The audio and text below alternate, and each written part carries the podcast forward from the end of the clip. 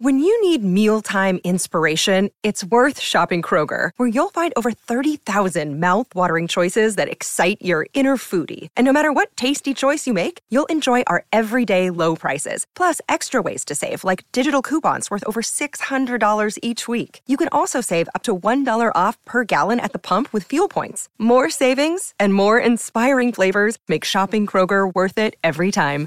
Kroger, fresh for everyone. Fuel restrictions apply.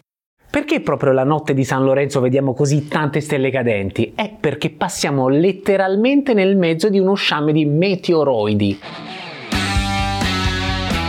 Carissimi, io sono Andrea Moccia e questo è il podcast di Geopop, le scienze nella vita di tutti i giorni.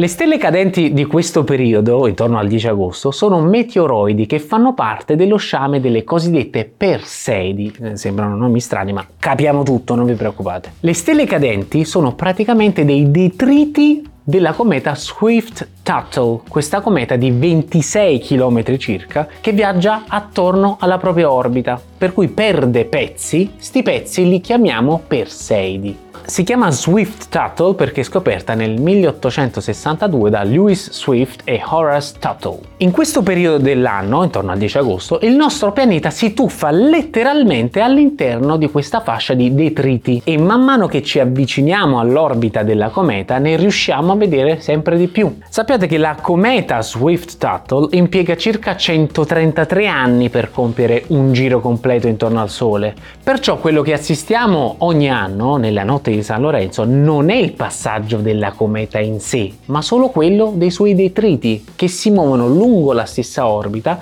visibili nel momento in cui la nostra orbita, quella del pianeta Terra, incrocia quella della cometa cosa che accade proprio intorno alla metà del mese di agosto. Fu l'astronomo italiano Giovanni Virginio Schiaparelli nell'Ottocento a scoprire per primo la connessione tra gli sciami meteorici e le comete. Le stelle cadenti che vediamo anche in altri momenti dell'anno sono infatti dei detriti di corpi spaziali come asteroidi e comete. Aspettate un attimo, comete, asteroidi, meteori, meteoriti, meteoroidi? Che confusione!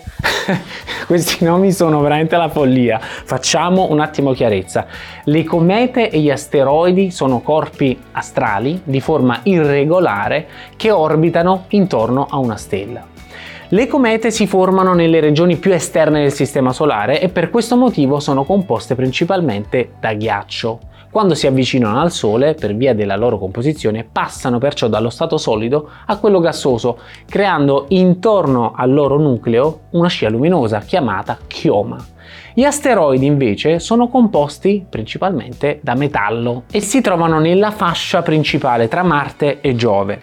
La loro dimensione può variare notevolmente, ce ne sono di piccoli quanto un sasso a giganteschi dal diametro di addirittura 1000 km. Le stelle cadenti, protagoniste del nostro video di oggi, si chiamano invece meteoroidi, sono composte per lo più da polveri e gas lasciati dal passaggio di corpi più grandi come appunto asteroidi o comete e possono essere della dimensione di un granello di sabbia fino a massimo qualche centimetro, quindi parliamo di corpi relativamente piccoli. Cosa succede? Che quando questi corpi incontrano l'atmosfera terrestre ad altissima velocità si incendiano a causa dell'attrito con i gas dell'atmosfera terrestre in un fenomeno che si chiama ablazione. Questo fenomeno, ablazione, li trasforma da meteoroidi a meteore, quindi meteoroidi finché rimangono fuori dall'atmosfera terrestre, quando la attraversano le chiamiamo meteore. I meteoroidi entrano a velocità pazzesche nella nostra atmosfera, circa 59 km al secondo, non 59 km all'ora, al secondo significa Napoli-Roma in 4 secondi più o meno, o se preferite 215.000 km all'ora. Una meteora che sopravvive nella sua discesa attraverso l'atmosfera e si schianta al suolo prende il nome di meteorite. Ritornando alle nostre care Perseidi o lacrime di San Lorenzo, usando un nome più folcloristico, qualche consiglio per vederle al meglio. Di solito il momento clou per ammirarle è la notte, lo sappiamo, tra il 10 e l'11 agosto, ma in realtà possiamo cominciare a vederne qualcuna già a fine luglio, fino intorno al 20 agosto, il mio compleanno, fatemi gli auguri, eh? Ma poi perché si chiamano Perseidi? Beh, perché il loro radiante, ovvero il punto da cui sembrano partire, si trova in corrispondenza della costellazione di Perseo. Niente di trascendentale. Qualche altro consiglietto per godervi al meglio lo spettacolo?